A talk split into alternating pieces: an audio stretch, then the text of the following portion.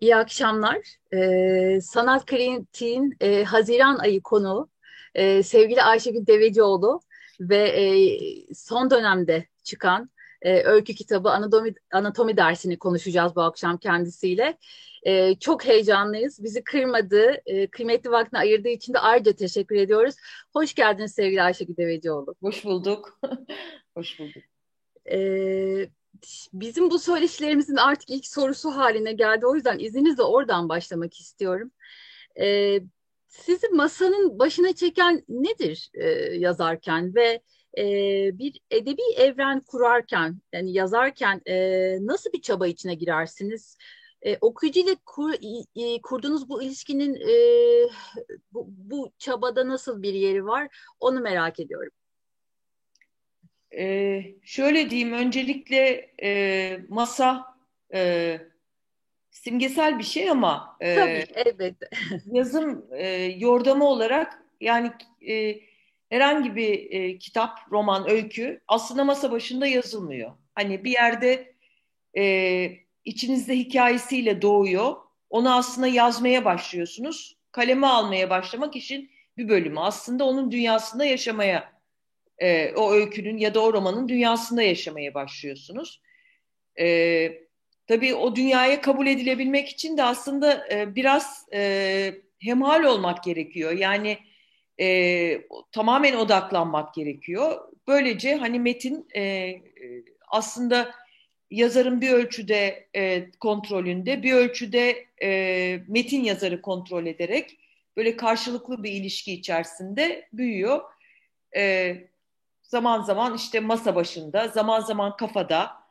E, yani bir yazma süreci aslında size uykular dahil hani e, gece gündüz diyebilirim. Yani hatta şey diyebilirim. Yani sadece gün değil, gece ben e, yani birkaç defa başıma geldi. Mesela bu öykü kitabında Emma Ceviz Ağacı'nda diye bir e, şey var, öykü var. Evet, çok güzel bir ee, Sağ olun. Ben bir sabah Emma Ceviz Ağacı'nda diye bir cümleyle uyandım. Fakat kim bu Emma? Ceviz ağacı nedir? Kimdir? Bunlar ne oluyoruz? Ee, yine Rüyada diye e, arkası mutlaka gelir de bir öyküm var. Gene aynı şekilde rüyamda görmüştüm. Dolayısıyla öyle anlaşılıyor ki biraz e, bilinç dışını da dan, dilin gerisinden gelen bir şey olduğu için her ne kadar e, dille boğuşup aynı zamanda dilden kurtulmaya çalıştığımız bir e, uğraşsa da e, yazma uğraşı ya da yazım süreci diyelim. Yani işin içinde şey de var. E, gündüzler kadar geceler de var. E, masada oturulan ya da masada hiç oturulmayan. Hatta özellikle mesela bence kadınlar açısından hani masa ve çalışma odası genellikle kadınların sahip olduğu şeyler olmadığı için hani daha çok erkeklere mahsus.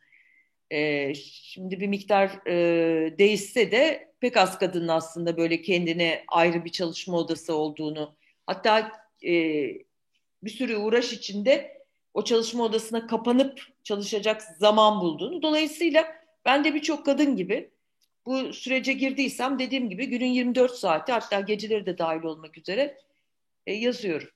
Öyle geçiyor. Evet. Bu seride yani bu söyleşi serilerinde e, kadın yazarlar e, üzerinden ilerlediğimiz için biraz bilhassa biraz da bu soruyu soruyorum. Evet. E, o yüzden e, çok kıymetliydi söyledikleriniz. Çok teşekkür ederim. E, peki anatomi dersine dönersek, e, öykü kitabınıza dönersek e, tabii ben ilk e, şeylerini gördüğümde işte çıktı çıkıyor e, duyurularını gördüğümde hemen aklıma Rembrandt tablosu geldi e, doğal olarak. E, ama sonra okurken bir baktım ki galiba o değil e, falan dedim ama sonra kitabı okurken böyle e, o meşhur tablonun e, işte e, Doktor Nicholas Tulp'un anatomi dersi tablosunun gölgelerinin aslında gezindiğini e, gördüm. Gerçi siz bir e, T24'de verdiğiniz röportajda doğrudan e, bu anatomi dersi üzerine e, kurulmasının e, çok sınırlayıcı olduğunu söylüyorsunuz ama burada zaten doğrudan resmin kendisi değil ama oradaki meseleler, bugüne dek tartışılan meseleler ki çok tartışılan da, üzerine yazılan, konuşulan da bir şey, eser aynı zamanda. Oradaki izlek çok ilgi çekiciydi. E, mesela kitaba adını da veren ilk öyküden itibaren e, orada m, devam eden öykülerde de e, o resmin e, tarihinin imgelerini e, görebiliyoruz bir noktada. E, tabii başka resimler de var. E, Picasso'nun Avignon'lu kızları var, e, Degas var, e, bunlar da var. E, sizdeki olanın bir dönüşüm olduğunu düşünüyorum.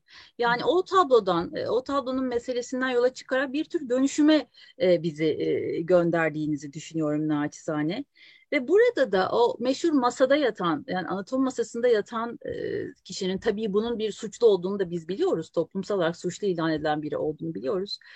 Orada yatan şeyin sadece bir beden değil aslında korkularımız yani hem insanlık tarihin hem toplumsal tarihin korkularının da olduğunu biliyoruz. Bunları okuyoruz.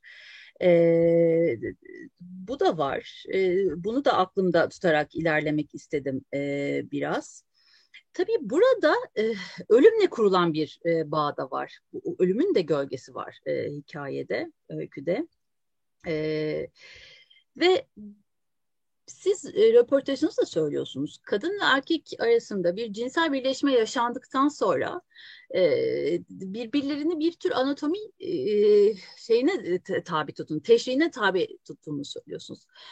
Ama burada bir şey var. Sanki daha çok kadın karakter e, bunu kendine uyguluyor gibi. E, erkek karakter buna biraz kendini kapatmış gibi. Hatta bunun özenle kaçınıyor gibi bir e, durumda var.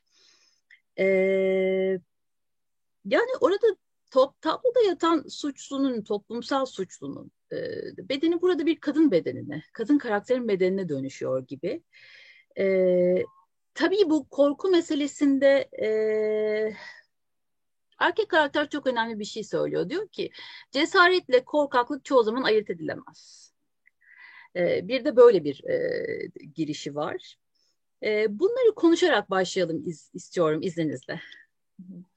Şimdi ben o öyküyü e, yazarken aklıma direkt öykünün anatomi dersi geldi ve ama niye geldi bunu ben bilmiyorum. Şimdi biliyordum da hani e, şöyle evet. düşündüm, şöyle kurguladım desem hakikaten e, yalan olur. E, e, hatta e, Nicholas Tulp'un anatomi dersi koymuştum ilk defa. Sonra e, tabii bildiğimiz bir tablo, hepimizin bildiği bir tablo. Biraz daha tablo ile ilgili düşününce, hani bir gün önce idam edilmiş sizin de söylediğiniz gibi birisidir. Evet. Anatomi dersine katılanlar da o dönemde e, resim çok pahalı bir şey olduğu için evet. e, şehrin ileri gelenleri aslında. Evet. E, o fotoğrafta, gör, o resimde görünmek için ücret ödemişler Rembrandt'a ve e, orada teşrih e, masasının kenarındakiler de şehrin ileri gelenleridir. E, sonra e, açıkçası düşünerek, düşününce bu kadar direkt bir gönderme yapmanın e, beni belki size şey gelecek, izleyenlere de e, tuhaf gelebilir.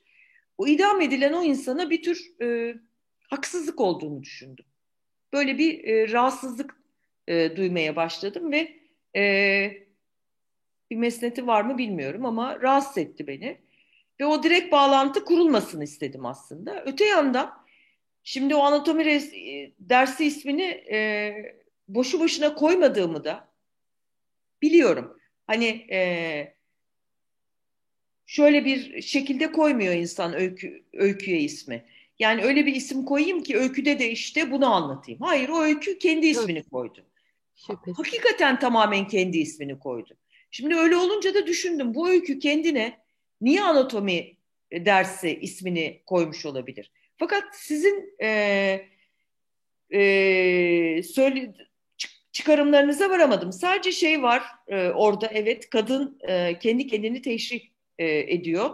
Şey olsun istedim e, e, kadının e, zihin bu zihninde yaptığı şey seviştikten sonra zihninde yaptığı şey o kadar acı verici ve o kadar kanlı bir şey ki Anatomi evet. dersinin o hani bıçakla insan bedeninin kesilmesi yani istediğim ve bilerek yaptığım şeydi bu. Yani hı hı. O, onu anımsatsın istedim. Hakikaten bıçakla vücudu derisi bedeni kesiliyor. E, çünkü o denli acı bir şey olarak e, hayal ettim o e, ilişki üzerine düşünmesini. Evet. E, siz oradan hani kadını suçlunun olabilir düşünmedim. E, ama hani bilinç altında bir ya da bilinç dışında çünkü e, şimdi biraz da bunun doğru olabileceğini e, şöyle kafa yoruyorum aslında. Şimdi böyle bir kadın erkek ilişkisinde eğer kadın aşıksa ve erkeğe bu kadar bağlıysa evet. o zaman e, sevilmediği için ya da erkek ona aşık olmadığı için bir suçluluk duyabiliyor. Yani e, bu işte artık hem bu aşk ilişkilerinin hem belki bunlar politikleştirilebilir de nitekim feminizm politikleştiriyor bunları. Kadın erkek ilişkinin tabi bunlar toplumsal siyasal olandan ayrı e, ilişkiler değil. Siyasallaştırılabilir de pekala bu durum. Ama kadın kendini suçluyor. E, dolayısıyla hani böyle bir bağ olabilir ama bunu e, sizin sorunuz üzerine ben acaba diye düşünüp e, yoksa e, zaten e, öykü yazarken roman yazarken de yazar aslında e, böyle hesaplayıp yazan yazarlar da var da onlar da çok başarılı eserler mutlaka ortaya koyuyorlar. E, bana çok yabancı bir e, şey e, yöntem. Yani ben biraz şey yapıyorum yani içinde kavruluyorum. Çok. E, dolayısıyla şey e, ancak bunları söyleyebilirim. Yani böyle bir şey yok ama sizin söylediklerinizden bende de böyle bir açılım. Zaten biraz da şeyin eleştirmenin e, ya da sizin yaptığınız tarzda eleştirel bir gözle belli bir bilgiyle belli bir şeyle okuyan insanların yazarın önünü açmak gibi de bir şeyi var. Çünkü yazar bunu yapıyor ama aslında bilmiyor. E, böyle metinler ve böyle sorular aslında orada varsa gerçekten böyle bir şey beni de düşündürdü açıkçası. Böyle yanıtlamış olayım. Tabii yani mutlak bir şey üzeri yani mutlak bir şey gibi zaten e, siz de bir şey yapmadınız. Ben de öyle bahsetmedim ama e, okurken zihnimde canlanan bir izlekten yola çıkarak e, bunu e, düşündüm. Tabii burada korku meselesi de var. Ya aslında buradaki tam bir korku yani kadın korkuyorum diyor ama oradaki tam da bir korku değil bir tür anksiyete bir tür kaygı gibi de bir şey. Ama ölüme bağlanan bir e, şey de göbek bağı da var. E, alttan alta ölümün de gezindiği bir metin. Bu, bu, bu konuda ne söylemek istersin? Ya şimdi e, hikayede anlatılan türden bir aşk e, ölümle çok yakın bir şey zaten. Yani evet. birbirinden hani yazının ölümle ilişkisini bir de bunu yazıya dökmek dediğinizde yazının ölümle ilişkisini hiç katmasak e, bile yani bu türden bir aşk e, ölümle şeydir yani bayağı böyle bir e, kardeştir e, diyeyim. Dolayısıyla kadın hani beğenilmeme kaygısı duyuyor. Bu ilişkin hemen bitebileceği kaygısı duyuyor. Ee, bazen ölümden de beter olabilir e, bu tür e, yaşanmış e, bir aşk. Ölümden de beter olabilir. E, ama bir taraftan da e, o kadar büyük bir haz alıyor ki belki o korku o hazzı da arttırıyor, şey yapıyor. Ya belki bu kadar aşk olmasa o kadar bu kadar da elinden hemen kaçı verecek bir şey olmasa yani e, böyle daha karşılıklı ya da daha şiddeti düşük bir şey olsa belki bu hazzı da almayacak. Dolayısıyla esasen o hazzı e, her an e, kaybedivermekten de e, koruyor. Evet. Ee, peki burada bir rüya görüyor kadın karakter. Bir Nazi subayının e, karşısına dikildiğini e, görüyor. Ona cevap veriyor ama bir yandan da çok korkuyor ve korktuğu için de e, tuvaletini kaçırıyor altına. Ve e, orada işte erkeğin tam da söylediği bir şey var yani cesaretle korkaklık e, aslında bir anda birbirine dönüşebilir. Bu Nazi e, şeyinden imgesinden biraz ilerlemek istiyorum izninizle. Yanlış e, not almadıysam ve görmediysem e, Nazilerle kurulan ilişki e, başka bir e, öyküde daha var. E, var. Evet ve e, bu aşk ilişkileriyle e, toplumsal ilişkilerimizin yeniden üretildiği bir e, yani bu aşk ilişkileri toplumsal e, ilişkilerimizin yeniden üretildiği bir alan gibi mi? E, burada Nazilerin ortaya çıkması, bir şekilde metnin arkasında dolanması çok e, anlamlı geldi bana. E, bu imge hakkında biraz konuşalım istiyorum. Ne dersiniz? E, şimdi konuşalım da benim bu konuda çok fazla söyleyecek bir şeyim yok. Çünkü şundan e, yani e, yani o rüya oraya niye girdi e, bilmiyorum. Hı hı. E, özellikle konulmuş bir şey değil. E, hani belki dediğim gibi benden daha iyi biliyor da olabilirsiniz.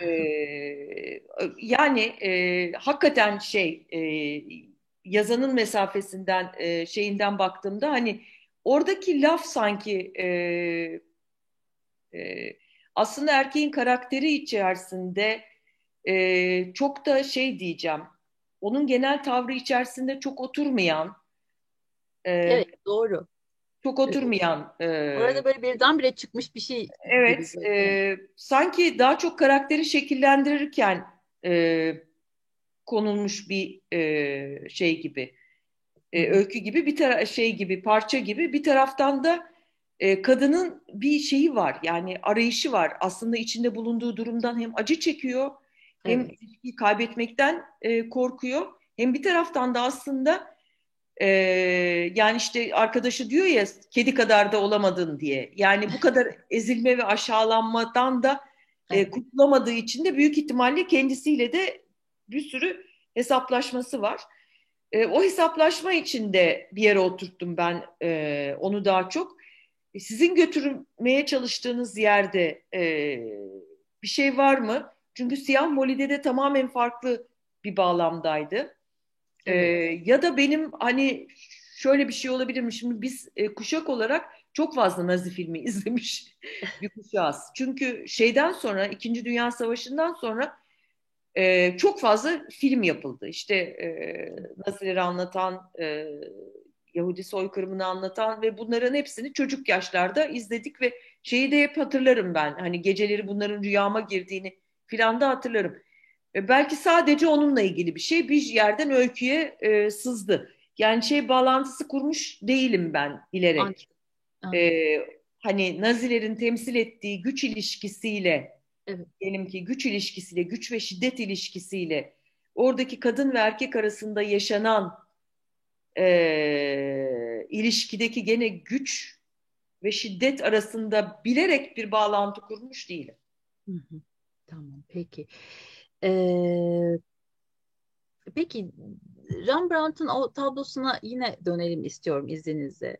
Ee, o tablonun her zaman bir e, geçiş e, süresinin bir e, ürünü olduğu söyleniyor. İşte ulvilikten e, bilimsel olana e, geçilen bir dönemde e, onun bir e, ürünü olarak ortaya çıktığı söyleniyor. Bir sembol e, olduğu söyleniyor. E, bu tablo yaratılana kadar hep e, işte Hazreti İsa'nın bedeninin e, bu şekilde temsil edildiği. E, ama bu tabloyla beraber artık e, işte o ulvilerin, ulviliğin, o dini bağlamların bırakılıp bilimselliğe geçilmesinin bir temsili olarak görüyor. Hakikaten de baktığımızda e, o orada suçlunun uzanışı e, yani belki oraya başka bir e, şey girse Hazreti İsa'ya benziyor. Evet böyle bir e, şeyi de var.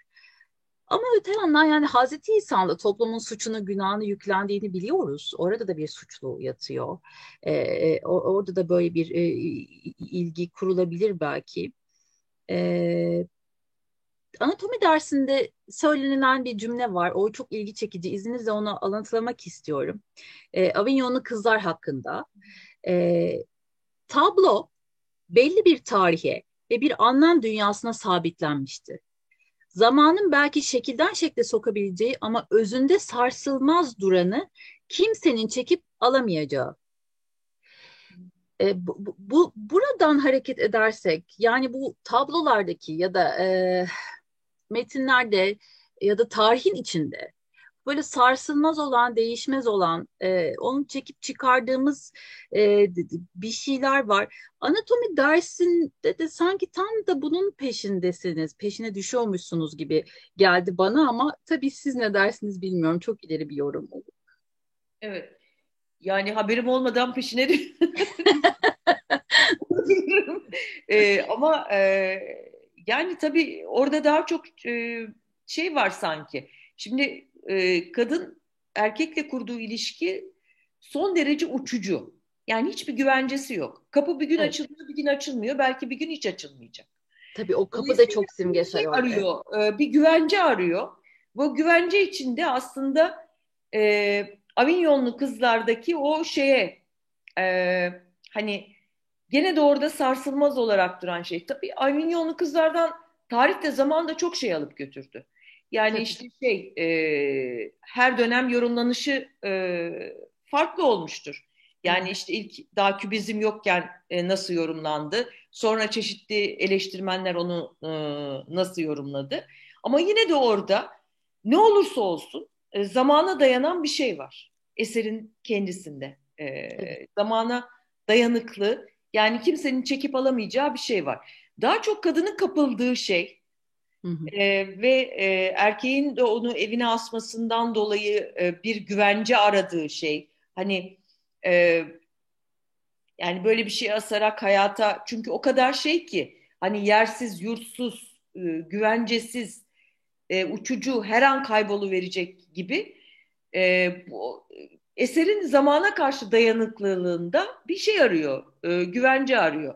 Benim daha çok orada içimden gelerek hı hı. E, şey yaptım, e, anlattım e, o. Ama işte dediğim gibi e, böyle bir e, kanala girdiği zaman insan e, kendisinin belki göremeyeceği, göremediği ama e, eleştirmenlerin, okuyucuların gördüğü pek çok e, patikaya da sapabiliyor gibi.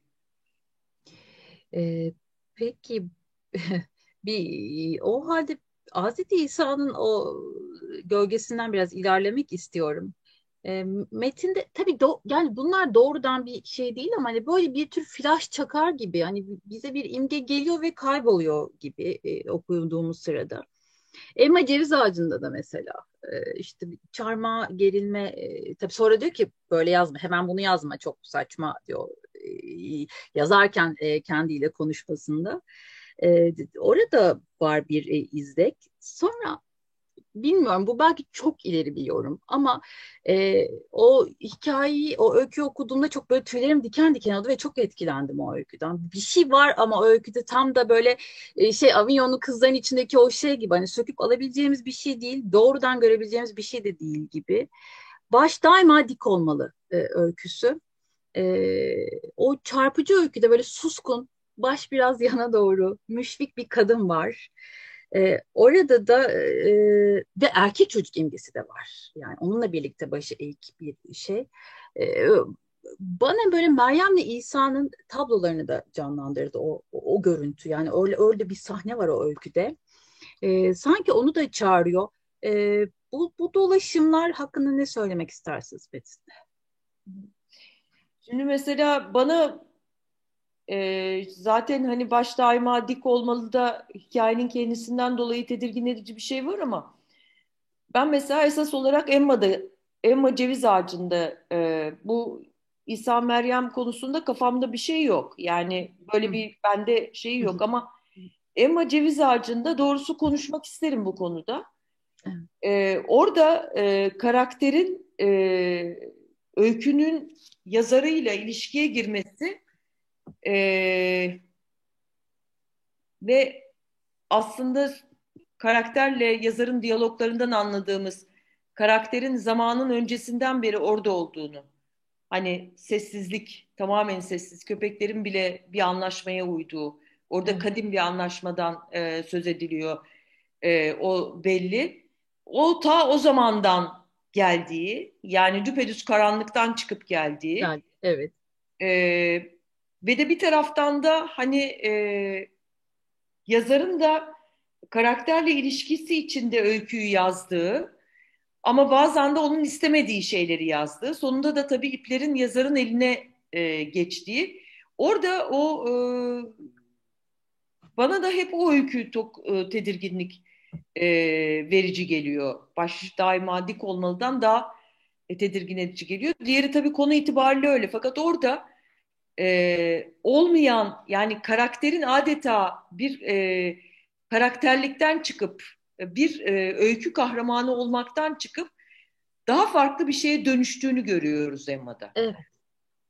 Yani e, bu mesela başlı başına şey tedirgin edici bir şey. Yani çünkü bu bir karakter değil artık. Hani bu yazara da hükmeden ve aslında metnin öncesinden gelen bir e, diyelim e, bir varlık. E, bu bende çok e, ürpertici geliyor. Mesela bana okuduğumda da tekrar bana ürpertici gelen daha çok bu. Peki. Ee, kitapta öyküler e, tabii hepsini düşündüğümüzde aslında iç mekanlarda geçen öyküler yani işte e, o e, Emma'daki ağacı e, saymazsak çoğunlukla iç mekanlarda geçiyor ve biraz iç mekanlarda klostrofobik yani böyle e, bizi böyle bastıran içine çeken mekanlar. E, karakterlerin mekanı algılayışları e, aslında onların bilinçlerini de yansıdığı bir ayna gibi. Böyle bir işlevi de var sanki. Mesela floresan lamba orada çok böyle çarpıcı bir şeydi. E, orada yoğunlaşıyordu mesela. Ne dersiniz bu konuda? Şimdi aslında mekanlar içinde yaşayanlardan aynı hayatta da öyle. E, ayrı düşünemez. Yani e, sonuçta e, biz nasılsak mekanı öyle algılarız. Yani mekan bizden bağımsız e, bir şey değil. E, e, dolayısıyla hani bu tür öykülerde biraz ne diyeyim e, e, tuhaf diyeceğim. Başka bir kelime bulamadığı için uğursuz diye, diyebilirim. o meşhur tekinsiz lafı değil yani. Öyle bir şey de değil. Tekinsiz de değil. Uğursuz. O tür e, şeylerde mekanın hani e, bu e, şeyi yansıtması son derece doğal. Floresan da aslında şey e, kadın zaten e, ben bir söyleşide de söyledim hani o e, siyah moldeki karakter evet. hadi gel evde bir kadeh şarap içelim deyip insanın eve alacağı bir, evet, bir tip. E, dolayısıyla hani orada birdenbire e, floresan ışığı şey bir ışıktır. Çirkin bir ışıktır. Çok. Ve şey bir ışıktır. Evet çok. Aslında hani böyle güzel ışık değildir. Hani birçok kusuru, birçok e, şeyi e, ortaya seren bir ışıktır. Birdenbire orada floresan ışığının altında aslında o ilişkinin şeyini görüyor kadın. Geçmişini evet. ve çok kısa süreceği de belli. E, geleceğini görüyor. E, bir e, şey diyebiliriz. E, hikayenin e, kahramanı için bir tür e, aydınlanma e, anı. Bunları söyleyebilirim. Evet. Ee, peki e, anatomi dersi öyküsüne geri dönmek istiyorum. O öyküye biraz takılmışım galiba. E, o Picasso'nun yaratım sürecine dair e, çok önemli bir şey var. Diyor ki karakter, adamın dünyaya yerleşme niyeti olarak yorumlayabilir miyiz bu tabloyu? E, bunu biraz açalım istiyorum bu cümleyi sizinle. E, ve buradan da e, başka bir yere gel gelmek istiyorum izninizle. E, metinlerin yani bu e, öykülerdeki şeyde bizi gönderdiği yer haz meselesi.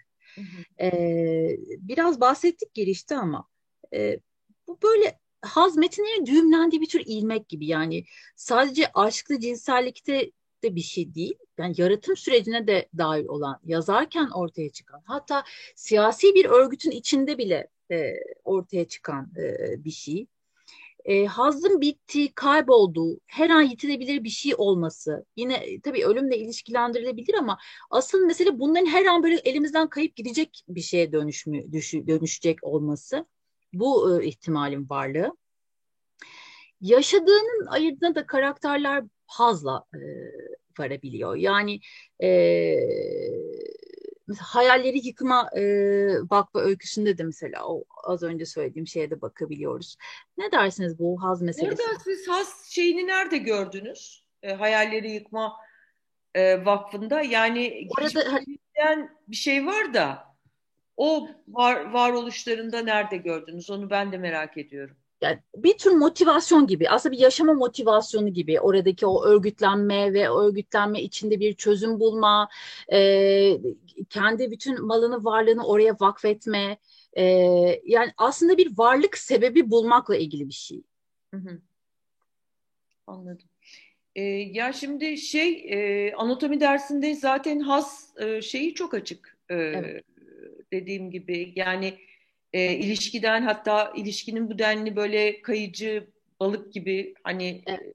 avucundan her an kaçıp gidecek bir şey olmasından e, kaçıp gidecek bir şey olmasının verdiği bir haz var ve bu hazzı e, kaybetmek e, korkusu var e, ağırlıkla bu hazzı ka- kaybetmek korkusu var. E, ama bütün öyküler için bu has e, şeyini söyleyebilir miyim bilmiyorum. Şey hı hı. E, e, Hayalleri Yıkma Vakfı'nda aslında e, geçmiş e, siyasi mücadelenin hı hı. E, çok e, şey yapılan hani hep fedakarlıklardan çekilen acılardan söz edilir de alınan hazdan e, hiç söz edilmez. Halbuki e, aslında 80 öncesi verilen mücadelenin en hani belirgin noktası neydi dersek insanların başka evet. insanlar için, dünya için bir şeyler e, yapmaktan duyduğu hazdı ve bu haz o kadar büyüktü ki insanlar okullarını bıraktılar, e, geleceklerini hani sistem içinde onlara çizilmiş geleceklerini bir kenara gittiler, ailelerini karşılarına aldılar. Oradaki haz çok e, şey yapılır, ihmal edilir. Evet. E, aslında e, bizim e, Hayalleri Yıkma Vakfı'ndaki e, şeyler, e, kahramanlar diyeyim, e, geçmişlerini böyle kavramış olsalardı e, bu tür e, şeylikler, yaptanlıklar yapmaya büyük ihtimalle çalışmayacaklardı. Ama hani e, geçmişi tamamen e, bir e, şey olarak tanımladıkları için işte bir hak var, bir de kendileri var. Bunlar büyük eziyetler e, çektiler e, ve sonuçta işte kendileri gibi olmasın diye gençler böyle bir işe kalkışıyorlar. Aslında ben bunu eğlenmek için e, yazdım. Evet. E, evet. Yani açıkça soracak olursanız hani niye yazsın diye hem bunu hem e, yakın gelecekte edebiyatı yazarken çok güldüm ve kendime eğlendirdim yani. Ama tabii böyle eğlenirken de ortaya tabii benim bakış açım, tarihim de devreye girdiği için böyle bir e, öykü çıktı. Evet. Ee, peki bu şeyden e, e, Picasso için söylenen adamın dünyaya yerleşme niyeti olarak yorumlamak. Burada bir yerleşme, kökleşme meselesi de var. Bir gelip geçicilik, e, göçebe oluş meselesine de ona da yurtsuzluk bunları da konuşmak istiyorum. Yani yaşama yerleşme bir tür unutulmama, farkına varılma, farkına varma, e, varlığını onaylama, onaylatma ile ilgili bir e, şey mi? Önce onu bir sormak istiyorum.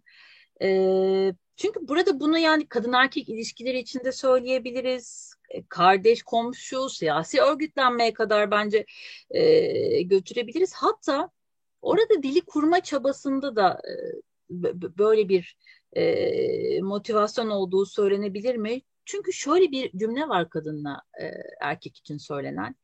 Konuşulamaz olanın iyi korunanın yuvasından çıkmasını engellemek hı hı. diyor. Ne dersiniz? Hı hı. Şimdi önce şey derim yani bu hani e, yerleşmeye yüklediğimiz hayata yerleşmeye yüklediğimiz işte e, kendini tanımlama ya da dünyada bir yer edinme, kendini tanıma, e, başkaları da benim farkında, benim farkımda olsun diye düşünmenin hepsini yersiz yursuzluğa ve göçebeliğe de yükleyebiliriz aslında. Yani burada bir engel yok. Yani e, yerleşik düzenin kodları içinde e, yaşamadan da e, yani daha gelip geçici, daha göçmen, daha yersiz yursuz yaşarken de hayatı ve kendimizi e, anlamlandırabiliriz. Hatta eğer e, şey olsaydı bazı şeylerin e, insan topluluklarının şeyi böyle. E, belki bundan sonra daha da fazla olacak e, bu mültecilik e, sorunuyla birlikte. Hani evet. ikisi arasında bir şey görmüyorum. Daha çok orada e, orada e, yani adam o kadar dediğim gibi e, elinden kayıp gidecek gibi ki oraya bir Avignonlu kızlar tablosunu asması Kadın da şey diyor acaba bu bir yere yerleşecek mi? Yerleşecek mi derken evet. aslında kendi açısından düşünüyor.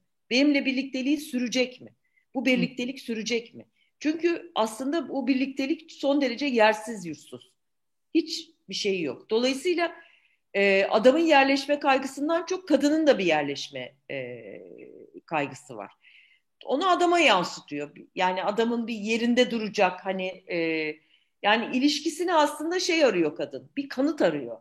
Çünkü aslında kanıtlayacak bir şeyi bile yok. Yani bazen girebildiği bir kapı var. İşte sevişiliyor. Ondan sonra konuşulmuyor. E, çünkü konuşmak, e, konuştukları zaman e, o şey bozulacak, konsensus bozulacak. Yani e, konuşmak şey olacak, e, ilişkinin biçimini değiştirecek. E, ilişkinin biçimi değiştirince de ilişki kopma tehlikesi yaşayacak. Onun için bunlar sanki e, zaman e, bir zamansızlığa sığınmışlar. Yani her şeyin belirsizliği, gelip geçiciliği içinde bir zamansızlığa sığınmışlar. Bu aslında dayanılması çok zor bir şey. Bir işkence yani. Ee, yani bu zamansızlığın kendisi, e, bu belirsizliğin kendisi, bir de ortada böyle bir şey olduğunda, böyle güçlü bir kadın tarafından duyulan aşk olduğunda e, bir işkence. O yüzden her şeyde bir hani e, dediğim gibi bu ilişkinin kanıtını arıyor, bu ilişkiye bir mekan bulmaya çalışıyor ama ilişkinin şeyine baktığında salondaki o kanepeyi görüyor ve e, resimle ilgili olduğu için de bir e, resim eğitimi almış birinin gözüyle baktığında tablonun ışığın vurduğu yerde olduğunu görüyor ve dolayısıyla e, büsbütün e, şeyle ilişkisi, hayatta ilişkisi e, kopuyor orada. Çünkü e, kanepe bile şey değil, orada gerçek bir eşya değil aslında. E, hiçbir yere asılı olmayan bir tablonun e, ışığının düştüğü yer. Dolayısıyla ilişkiyi çok daha oyun haline getiren bir şeyin simgesi gibi. E, ben böyle e, anlatabilirim. Evet. Peki, e, öykülerde e, aşkı, cinselliği yaşama biçimi başta olmak üzere e, dünya ile ilişki kurma, e, o kurma hali daha doğrusu, onu anlama, kavrama, tanıma e, pratikleri, eylemleri. Bunlarla inşa edilen e, politik tavır bile e, aslında kişisel hikayemizden koparılamaz bir şey olarak belir, beliriyor. Yani öykülerde öyle beliriyor. Emma Ceviz Ağacı öyküsünde de e, çok önemli bir cümle var izninizle alıntılamak istiyorum. Dünya ile ilişkisini farklılaştıracak başka bir şeye ihtiyacı vardı diyor. Tabii orada bir e, çok sıradan bir hayat, bir heyecan arayışı da var ama bu e, dünya ile ilişkiyi farklılaştırmak önemli bir nokta diye düşünüyorum. E, bir kırılma noktası aslında insan hayatında. E, kadın karakterlerin özellikle aşkı, cinselliği anlama, tanımlama becerileri, e, kendi bilinçlerinin bir aynası gibi, kendilerinin bir aynası gibi. İşte bütün o korkular, yitirme korkuları, her şeye rağmen orada kalabilme çabası, o ilişkiyi sürdürebilme çabası. E, erkek karakterlerin kadınlarla kurdukları ilişki daha yüzeysel e, burada. Tabii e, şey e, siyah moli balığındaki birazcık daha farklı bir şey ama yine de orada da bir şey var. E, tam böyle yüzeysel olan e, bir, bir geçiş nesnesi gibi kadını kullanan aslında bir evet, evet. şey var. E, erkeklerin burada kendilerine ait bir hayatı yani. erkeklerin burada kendilerine ait bir hayatı var yani eşinden ayrılsa da e, bir şekilde yeni bir ilişki kurmaya çalışsa kendine ait bir hayatı var ve kadınlarla yaşadıkları e, tam da öyküde denildiği gibi bir tür atraksiyondan öteye gidemiyor. E, orada da böyle bir ilişkilenme şekli var ve bu, bu hakka da sahip olduklarını düşünüyorlar. E, Mesela anatomi dersindeki işte o kapı metaforuyla yani orada güçlü bir şey o kocaman ve arada e, şeye açıyor bakıyor e, komşunun kapı çok no, e, kapısı çok normal ha, demek ki bizimki de normalleştiriyor falan. Bunlar böyle çok e, hoş şeyler. E, o yüzden e, kendimizle de kurduğumuz e, ilişki dünya ile kurduğumuz ilişkiden azade değil. E, Jacques Alain Miller'in bir cümlesi var. E, bir yere not etmişim ben, bir yerde gördüm. Birisine gerçekten aşık olmak, ona aşık olarak kendiniz hakkında bir hakikate ulaşacağına inanmakla, ben kimim e, sorumuzun yanıtının saklı olduğu ya da sorumuza yanıt verebilecek kişiye aşık oluruz demiş. E, o sözünü de aklıma düşürüyor. Roland Barthes da aşağı yukarı aşkın böyle bir aynalama sistemiyle yani kendimize gördüğümüz bir şey karşı tarafa atfettiğimiz bir şey olarak e, tanımlıyordu. E, ne dersiniz bu konuda? Yani e, şey geliyor aklıma acaba sadece aşk değil de e, dünya ile girdiğimiz bütün tutkulu ilişkilerde e, kendimizi görme, kendimizi tanıma e, çabası, orada kendimizi sınama, ben kimim sorusunun cevabını bulma e, çabası yok mu? E, ben bunu e, sadece aşk değil de hani e, dediğim gibi dünya ile kurduğumuz bütün ilişkiler için e, genelleştirebilirim e, diye düşünüyorum. Katılıyorum. Esas olarak benim de e, e, bildiğim not etmemiştim ama e, okuyunca hiç yabancı gelmedi e, şey. E, aslında tabii aşk içinden çıkılamayan bir şey. Böyle bir milyonlarca tanım var. E, ne kadar tanım yapılırsa o kadar sanki elimizden avucumuzdan e, kaçıyor. Yani bundan başka birçok e, tanım da getirilebilir e, aşk için. Biraz şey diye düşünüyorum ben. E, tabii politikleştirilebilir de. Yani çünkü sonuçta kadın erkek ilişkilerini ya da kadın erkek demeyelim. Yani e, farklı cinsler olması gerekmiyor. İki insan arasında çok özel bir şey.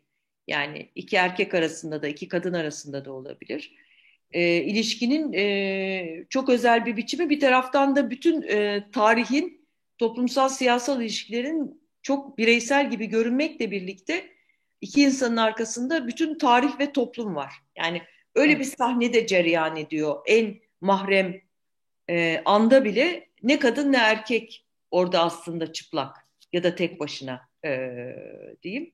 Dolayısıyla son derece aslında e, karmaşık e, bir şeyden, e, bir ilişki biçiminden söz ediyoruz. Yani e, katı, katılıyorum diyeyim. Ama dediğim gibi bütün hayata teşmil edebilirim. Yani bütün yani mesela e, e, bir işle, bir e, politik e, görevle, siyasetle de insan bu tür bir şeye girebilir, ilişkiye girebilir gibi geliyor. Tabii. Ee, peki e, T24'de verdiğiniz, kitapla ilgili verdiğiniz röportajda e, anatomi kelimesinin beden konuşurken aslında yeterli kalmadığını söylüyorsunuz. Bunu çok önemli buldum e, nacizane. E, e, öykülerde de daha önceki röportajlarınızda çok önemli bir e, şey var, e, ayrım var. Bedeni hep böyle bir et parçası sınırları olan bir şey olarak tanımlanıyor tabii. Ama orada bilincin de bilinç meselesinde bedene dahil olduğu hep böyle biraz e, şey yapılıyor gibi, öteleniyor gibi. Hı hı. Sizin metinleriniz, yani bu metne bağlı kalarak e, söyleyebilirim, e, bilinç de bedene dahil ve e, bütün o eh, erkek kadın arasındaki ilişkiler yaşanırken işte o küçük küçük e, beneklerin çıkması yani be, bedenin bilince nazaran bir tepki e, vermesi bilmediğimiz bir şey bile olsa yani bizim e, öyle yaşamıyorum ben iyiyim desem bile hani bedenin ona verdiği bir tepki var e, o, o, o açıdan onu onu e, öne çıkarmanız çok önemliydi. E, bedeni bilincimiz olmadan kavrayamayacağımızı da e, söylüyorsunuz bir yandan. E, tabii Freud da söylüyordu yani beden bütünlüklü bir şey değil aslında ama e, yazmak da, yazmayı da parçalanmak olarak tanımlıyorsunuz bir röportajınızda. Yaralanmak e, diyebiliriz belki. E, çok güzel bir tanımlama yapmışsınız yazmaya dair, yazarlığa dair. İzninizle onu da paylaşmak istiyorum kişiye özel zihinsel bir faaliyet. E, ve buradan da dünyayı dile sığdırma çabası bir yandan. Yani bu hem zihin, zihinsel bir çaba hem bedenen, bedenin ve zihnin birlikte dahil olduğu bir çaba aslında. E, bunu da atlamamak gerekiyor. E, yazmak zaten sadece zihinle yapılan bir şey değil. Aynı zamanda bedenle yapılan Beden, bir şey. Bedenle yapılan bir şey. Evet. Yani. E, 6 Şubat 1922'de Ayfer Feriha Nujen'e verdiğiniz e, röportajda edebiyatın yazarın işi dünyanın bitip tükenmez karmaşasını anlatmaya, e, aradaki mesafeyi aşmaya cüret etmektir. Dünya bana nasıl görünüyorsa öyle yazıyorum. Gözümün bilinci bu diyorsunuz. E, bu yazarın anlattığı dünya gerçeğin kopyası değil ama gerçekliğine kimsenin kuşkuya kapılamayacağı bir dünya. Bunu birazcık daha açalım konuşalım istiyorum izninizle. Şimdi özellikle hani dilden başlayacak olursak e, yani e, bir e, ne anlatır e, yazı ya da yazar ne anlatır? E, aslında bilineni değil, bilinmek isteyeni. O bilinmek isteyeni kavraması gerekir her şeyden önce anlatmak için. Dille uğraşır. Ama aslında dilden kurtulmaya çalışır. Çünkü anlattığı şey aslında dile sığmayacağını yazar sıfatını taşıyan insan bilir. O kelimelere sığdırmaya çalışır ama bir taraftan kelimeden kurtulup imgeye ulaşmaya çalışır. Bu zaten sonsuz e, zahmetli bir e, süreç. Yani e, hem bir taraftan hani e, dille boğuşmak, e, bir taraftan e, aslında dünyayla e, bu bütünleşmeyin dile sığmayacağını e, bilmek, bir de her şeyin anlatılamayacağını bilmek. Yani ben onun için başka bir yerde de şöyle bir şey e, söylediğimi hatırlamıyorum, hatırlıyorum ki bu doğrudur. Yani işte o anlatılamaz olana dair bir kavrayışa götürür bütün iyi metinler bizi. Ya anlatılamaz olan. Yani anlatmaya çalıştığımız hep anlatılamaz olandır aslında. Anlatılamaz olanı yakalamaya çalışırız. Ee, edebiyat da bunu yapar. Şimdi bunu mesela sosyal bilimlerden herhangi biri de yapabilir. Ama sosyal bilimlerden herhangi biri bunu yaparken e, ister istemez e, o bilimsellik ölçütleri hani e, kavramlarla yaklaşır. Abi edebiyat e, buna cüret eder ama hakikaten bu cüretin şeyi biraz klişe gibi gelecek ama yanmaktır aslında.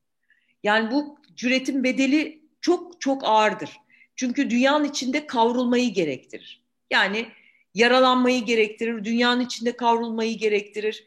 Yani e, o mesafeyi e, aşmanın, o mesafeyi yok saymanın, o mesafeyi aşmaya cüret etmenin e, bedeli yazar için ağırdır. Yazma e, dolayısıyla hem çok keyifli. E, ben hep hani bu yazım sürecini mistifiye etmek istemeyenlerdenim ama ister istemez e, işin e, bir e, şeyle açıklayamadığım, e, edebiyat teorisiyle açıklayamadığım bir yanı olduğunu da görüyorum yazarlık uğraşım içinde. E, hem müthiş keyif verici, e, çünkü hakikaten e, en keyif aldığı bana göre yazarın an aslında kitabın çıktığı an falan değil. Hani o e, anlatılamaz olana dair bir kavrayışı çok basit bir cümlede e, yakaladığını hissettiği an duyduğu haz. O haz işte e, her şeye değer. Yani e, ve çok şey anlatılamayan, anlatılamaz aslında öyle kalır. Yani ben hep şeyi düşünürüm. Yani kitap sadece bir e, dünya ile girdiğim o ilişki içinde bütün yazarlar içinde böyledir. Bunun çok küçük bir parçası. Evet. Evet. Evet.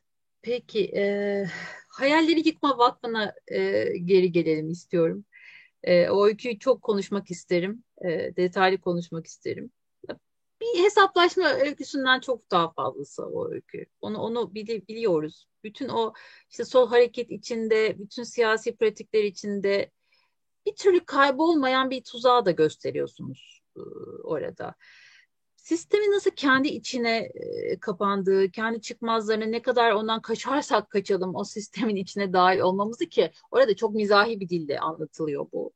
E, tam da kaçarken kaçmaya çalıştığımız şeyin içine yuvarlanmak ve düşmekle ilgili bir şey. E, tabii bir yandan aslında bu da bir tür anatomi gibi. Çünkü solun orada e, o sol yani tandansın bütün işleyişini, mekanizmasını da açık eden bir şey var metinde. E, o işte bu mizah dilinin de bunu biraz daha görünür kıldığını düşünüyorum ama siz bu konuda ne dersiniz? Bu öykü hakkında ne söylemek istersiniz? Eski solcu hiç sevmem. Kitapta onlarla e, dalga evet. geçtim aslında. Evet. Yani bugünden e, şeylerini kesmiş, ümitlerini kesmiş. İşte geçmişte yaşadıklarına ya da yaptıkları fedakarlıklara gömülmüş. E, bir insan tipi e, var. E, biraz onlarla dalga geçmek, biraz kendimizle dalga geçmek istedim. Yani e, kendimi de çok farklı bir yere koyarak değil. Ben gerçi aktif siyasi mücadelenin içinde bir e, insanım ama evet. e, yine de bazı ortak özelliklerimiz e, olduğunu düşünüyorum aslında. E, sizin de çok iyi yakaladığınız gibi bir m, eleştirellik şeyi yok orada ya da bir hesaplaşma. E, çünkü bunların aslında e, hem böyle yapılmayacağını hem de çok kişisel olarak yapılmayacağını inanıyorum. Evet. Yani hesaplaşma, e, yüzleşme, geçmişin eleştirisi, belli bir tarihsel dönemin eleştirisi e, daha farklı mekanizmalar yaratılarak yapılabilir ve çok kişisel bir şey olarak e, algılamıyorum. Ama ister istemez 40 yıldır e, bu yaşadıklarımız üstüne düşünürken e, işin hani e, artık hani bir zamanlar belki acıklı olan e, ama giderek şeye de dönüşen, biraz komediye de dönüşen e, yönlerini e, yönleri bir şekilde içimde yer etmiş olmalı ki e, oradan böyle bir e, şey çıktı, e, öykü çıktı. Ha burada solun bütün şeyleri var mı? Yok aslında. Yani biraz egzezere edilmiş, evet. biraz abartılmış. E, e, bir şeyler var ama küçük ipuçları e, var diyebiliriz. Hani buradan bütünlüklü bir şey çıkmazsa da küçük bir fikir. En azından e, belli bir dönem e, siyasal hareketler içerisinde bulunmuş, sonra işte e, işkencelerden geçmiş, hapishanelerde kalmış, sonra bir şekilde hayatta yolunu kaybetmiş, e, e, kendi geçmişlerine de biraz e, şeyle bakan, e, e, eleştiriyle de demeyeyim hatta kimilerinde de şey bile görüyorum. Hani neredeyse düşmanlık da görüyorum. Onlara hep şey derim kendi gençliklerine düşmanlar. Böyle insanların biraz e, şeyi e, başlarına gelen e, komik bir hikaye diyelim. Öyle çok büyük iddiaları olan bir hikaye değil. Hani dediğim gibi biraz hani gülerek yazdım. evet. Peki ee, yakın gelecekte edebiyat öyküsüne e, gelelim izninizle. Ee, tabii diğer öykülerle de düşünürsek yani tabii bu öyküler arasında bir bütünlük, bir ilişki, bir, bir şey olmak zorunda değil ama hani bir, bir tür şey gibi yani bir e, ortak damar yakaladığım için e, söylüyorum. Muhakkak olmak zorunda olduğu için değil. E, evlilik, cinsellik, aşka, toplumsal olana ait pratikler, yönelimler, politik tartışmalar hakkındaki e, yüzeysel çabalara e, orada siz bir set çekmişsiniz. Yani orada yüzeysellik yani metinlerin içinde bir yüzeysellik e, karşıtı bir şey de var şüphesiz ama burada yakın gelecekte edebiyatta bu artık iyice belirli, belir, beliriyor. Yani böyle bir, bir yüzey edebiyatı yüzeysel bir şey olarak algılamanın çok ötesinde bir metin. E, zaten bütün bu dinamiklere dair e, gerçek diye sunulan, talep edilen e, ne kadar gerçeğe ait olduğunu da sorguluyor bir yandan. E, zaten öyküde diyor ki gerçeğin aynısı ve aynısını talep etmiyordu insanlar. Gerçekten fazlasını istiyorlardı. Bu çok önemli bir cümle. E, edebiyatın bir sistem olarak yani bir sistem diyeceksek ona biz e, bir mekanizma diyeceksek yani işleyen bir şey olarak e, kurulan bir şey olarak bahsedeceksek bundan kültürel toplumsal dayatmalar karşısındaki dirençlerine dair çok önemli yerlere de işaret ediyorsunuz. Yani böyle sadece şimdi e, bakalım önümüzdeki yıllarda edebiyata ne olacak gibi bir kaygı değil bahsettiğim şey. Bunun çok ötesinde bir çaba. Ee, bu da aslında bir yerde yani bu, bu öyküde bir yerde bir edebiyat anatomisi çıkarıyorsunuz. Yani edebiyat kültürel e, ortamın bir anatomisi de çıkıyor. E, öyküdeki simülasyon, yani simülasyon bir roman var öyküde. E, kurulan bir algoritma ile yazılıyor bu roman. E, bu çok önemli. Yani bütün yapay zekaların falan e, böyle e, olduğu bir e, öykü. Ferhat Ucun var yazar. E, tabii çok yüzeysel, klişe, e, hatta böyle frapan, hantal bir e, adam. Kendi kendini Paris'e dönüşmüş bir yerden sonra da ki karakterler bile o e, ona şey yapmaya, müdahale etmeye ve kızmaya başlıyor. Hatta üzerine gelmeye başlıyorlar. O nasıl böyle bir karakterse onu eleştiren de aynı böyle kendisi gibi yani son derece kendini kendisinin paradisine dönüşmüş biri. Nedret Sunmen. E, ve birbirlerini aynalayan, yaratan bir sistem yaratıyorlar e, bir yandan da. Öyküde onu görüyoruz. SM40 etik kuruluna rağmen üstelik. Hatta belki onlarla beraber. Çünkü e, öyküde de etik kurul var fakat bir biçimde son derece etik olmayan bir biçimde o eleştirmen o metne sızıyor ve e, yazarın e, çabasını e, yok etmeye çalışıyor. E, öyküdeki şu bölüm çok can alıcı. İzninizle onu da paylaşmak istiyorum. Çok alıntı yaptım belki sizi de sıkmak istemiyorum ama. E, edebiyat dünyası vahşi bir dünyaydı. Herkes birbirinin gözünü oymaya bakıyordu. Dünyada birçok hayal edilemeyecek şekilde değişmiş. Birçok şey. Evet birçok e, şey hayal edilemeyecek şekilde değişmiş ama edebiyat dünyası değişmemişti. Bu koşullarda her şey güllük gülistanlık gibi davranmanın simil dünya kurallarını şekillendirmenin bir anlamı yoktu. Ne dersiniz? Buna göre şekillendirmenin. Şimdi aslında evet. e, ben orada her ne kadar e, bir Ferhat Ucun ve Nedret Sunmen e, diye iki tip yaratarak e, belli bir e, yazar ve eleştirmen tipini e, ya da çok görülen bir yazar ve eleştirmen tipini de eleştiriyorsam da evet. aslında ben de o dünyanın bir parçasıyım. Yani karikatürün bir parçası da benim. Çünkü bu bireysel olarak çok fazla dışında durulacak bir dünya değil. Bu e, kültürel bir problem. Yani evet. yani edebiyatta şu anda e, insanların e, birbirinin neredeyse gözünü oymaları nedir? Aslında e, edebiyatın piyasalaşması e, ve e, müthiş bir rekabet ortamı olmasıdır e, ortada.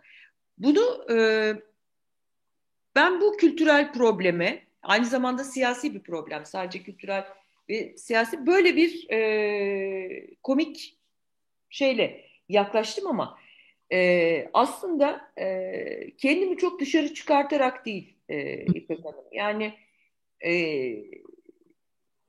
kendimi de bu e, aslında e, dünyanın bir parçası e, olarak görerek. Ben buradan şöyle bir çıkış e, yolu buldum. Hı hı. E, yani e, o yazarlık özel bir zihinsel faaliyet diyorum. Tabii bütün yazarlar işte çok özel insanlar, süper bir takım güçleri var falan değil. Ama yazarlık uğraşısının kendisi bir belli zihinsel e, çaba gerektiriyor ve dünya ile ilişki ister istemez farklılaştırıyor. Şimdi ben burada hani şey diye düşündüm. E, yani şu yazar bu yazar demektense hepimizin bütün e, bu yazar tayfasının diyeyim aslında e, neredeyse e, bütün e, yaptıkları zihinsel üretimi bir çeşit içselleştirmek gibi. Hı hı. E, sanki bu bizim hepimizin toplu bir üretimiymiş gibi e, algılamak ve böylece kendimi o piyasanın aslında ben ne kadar kaçsam ve siyasi faaliyet içinde bulunmak beni bunların ne kadar dışında tutsa da aslında ister istemez yakalandığım. Yani yakalanmıyorum dersem e, yalan söylemiş olurum. Yakalandığım şeyden e, kurtarmak istedim. Bütün bu şeyler içerisinde, e, düşünceler içerisinde e, e, o şey çıktı, e, o öykü çıktı e, ortaya. Yakın gelecekte edebiyat ama e, ben aslında hani dijitalleşir mi, dijitalleşmez mi, işte gerçekten simül dünya diye bir şey olur mu, olabilir de. Bun, yani bunları bilemiyorum. Bunun ne tür bir şeyi olur, e, etkisi olur edebiyat ortamına. Hani böyle bir hayatın. E, ben daha çok hani şöyle bir şey nasıl olabilir? Hani biz bütün bu rekabet ve piyasanın baskısından kurtulmuş bir edebiyat, böyle bir edebiyat dünyası nasıl bir dünya olur? Hı hı. Yani e, öykü fantastik gibi görünüyor ama esas fantastik olan bu biliyor musunuz? Yani bu kapitalist düzen altında bu e, güç ilişkilerinin, tahakküm ilişkilerinin, piyasa ilişkilerinin hakim olduğu bu düzen dışında bir edebi üretim, insanların e, fikirlerinin e, bastırılmadığı, cezalandırılmadığı, yaratımın özgürleştirildiği, yaratımın sonsuz önüne açıldığı, herkesin e, sanat dediğimiz şeyin toplumsallaşması için bütün şeylerin alındığı, kanalların yaratıldığı bir dünyada edebiyat nasıl olur? Bunu e, ben bunu hayal edemedim. Hayal etseydim bu fantastik bir şey olacaktı gerçekten. Bundan daha fantastik bir şey olacaktı. Şüphesiz. Peki. Ee, o zaman şöyle bir şeyle e, soruyla nihayet erdirelim söyleşimizi izninizle. Hakikat sonrası ya da hakikat ötesini artık ne, nasıl tanımlayacaksak, ne söyleyeceksek buna böyle bir çağda e, aşk ilişkilerimiz gibi yani bireysel ilişkiler gibi, toplumsal ilişkilerimiz, gündelik hayat, politikal olan ilişkimiz gibi edebiyat da bir karşılaşma alanı açıyor bize. Ve edebiyatın ki bu noktada çok daha zengin yani bunu biliyoruz şüphesiz. Ee, burada e, edebiyatın yaşamı ve onun anlamlarını bu yaşadığımız çağda yeniden estetik biçimde inşa etmenin bir biçimi olarak hala görebilir miyiz sizce? İlk soru bu.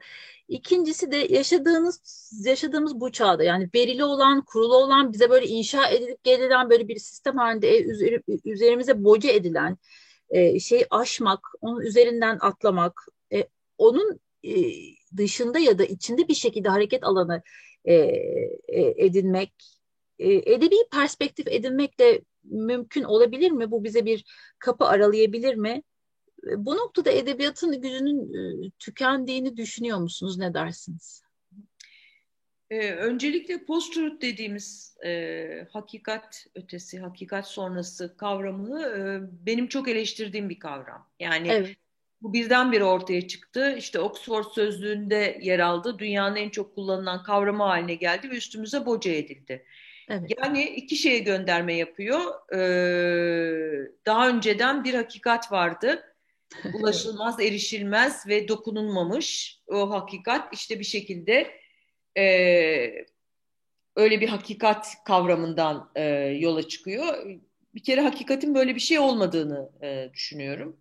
Evet. İkincisi edebiyatın işinin hakikat kadar yalanla da olduğunu düşündüğüm için doğrusu hani e, postruta yüklenen o e, şeyler beni e, edebiyatı zayıflatıcı bir şey olarak gelmiyor. Zaten e, biz yalan söylüyoruz yani.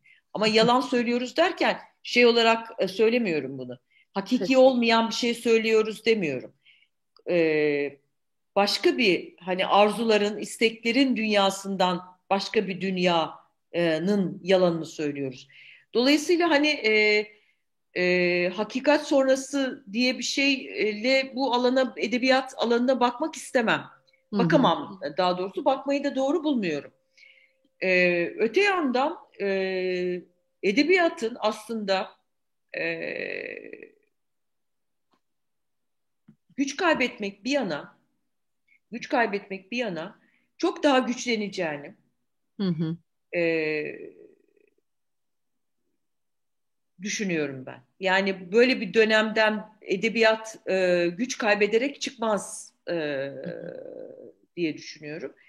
E, aslında çünkü e, hayal gücünün hayalleri yıkma vakfında yapmaya çalışıldığı gibi hayal gücünü yok etmenin e, aslında hayal gücü bizim e, şu anda sisteme karşı savunmamız gereken bir şey. Direniş noktalarımızdan bir tanesi. Çünkü üstümüze sürekli hani posturut derken bunu şey yapıyorlar. Büyük şeylerden, egemenlerin büyük sistemlerinden yıl binlerce, milyonlarca kodlanmış bilgi akıyor değil mi? Esas evet. yalan bu. Yani e, dolayısıyla e, hem bu alanların çok son derece bu dijitalleşmeyle birlikte e, kaçışlarının da yaratıldığını, hı hı. bilgi ve bilgi paylaşımı, bilgi üretimi açısından e, aslında e, hayal gücünün e, besleneceği çok fazla şeyle insanın karşılaşacaklarını, dolayı karşılaştığını. Dolayısıyla e, edebiyatın hani böyle bir dönemden e, siyasete de yol göstererek. Hı hı. Çünkü e, şimdi siyaset dediğimiz şey bir tanıma yani adlandırılmamış olanı, tanımlanmamış olanı bir tür ta- tanımlama, adlandırma ve bir siyasi hedef haline getirme çabasıysa edebiyat da aslında adı konulmamış olanı bir çeşit tanımlama e, gayretidir. Siyasete de yol göstererek e, yani hatta bu dönemi aşmak için daha çok edebiyata ihtiyacımız olduğunu e, düşünüyorum. E, başka bir yerde de söylemiştim edebiyat bu dönemin sessiz bir tanığı değil. Değil, evet. Edebiyat dünyayı habire değiştiriyor. E, yani e, hiç durmadan değiştiriyor. Son sözüm bu olsun. Peki. Ee, çok teşekkür ediyorum sevgili evet. Ayşegül Devecioğlu. Notlarımın, sorularımın sonuna e, geldik. Teşekkür ederim. Ee, sizinle metinlerinizi karşılıklı olarak düşünmek, konuşmak, tartışmak benim için inanılmaz değerli ve kıymetli bir şey. Önce onu söylemek istiyorum. Söyledikleriniz de benim için çok zihin açıcı oldu. Hiç düşünmediğim yerlere götürdünüz ki böyle oluyor zaten. Yani başka türlü ben onları düşünemeyecektim hiç. Teşekkür ederim. Peki. Ee, çok teşekkür ediyoruz. Size de kıymetli vaktinizi ayırdığınız için teşekkür Aynen. ediyoruz. Dinleyenlerimize, izleyenlerimize de teşekkür ediyoruz. Önümüzdeki ay görüşmek ümidiyle diyoruz.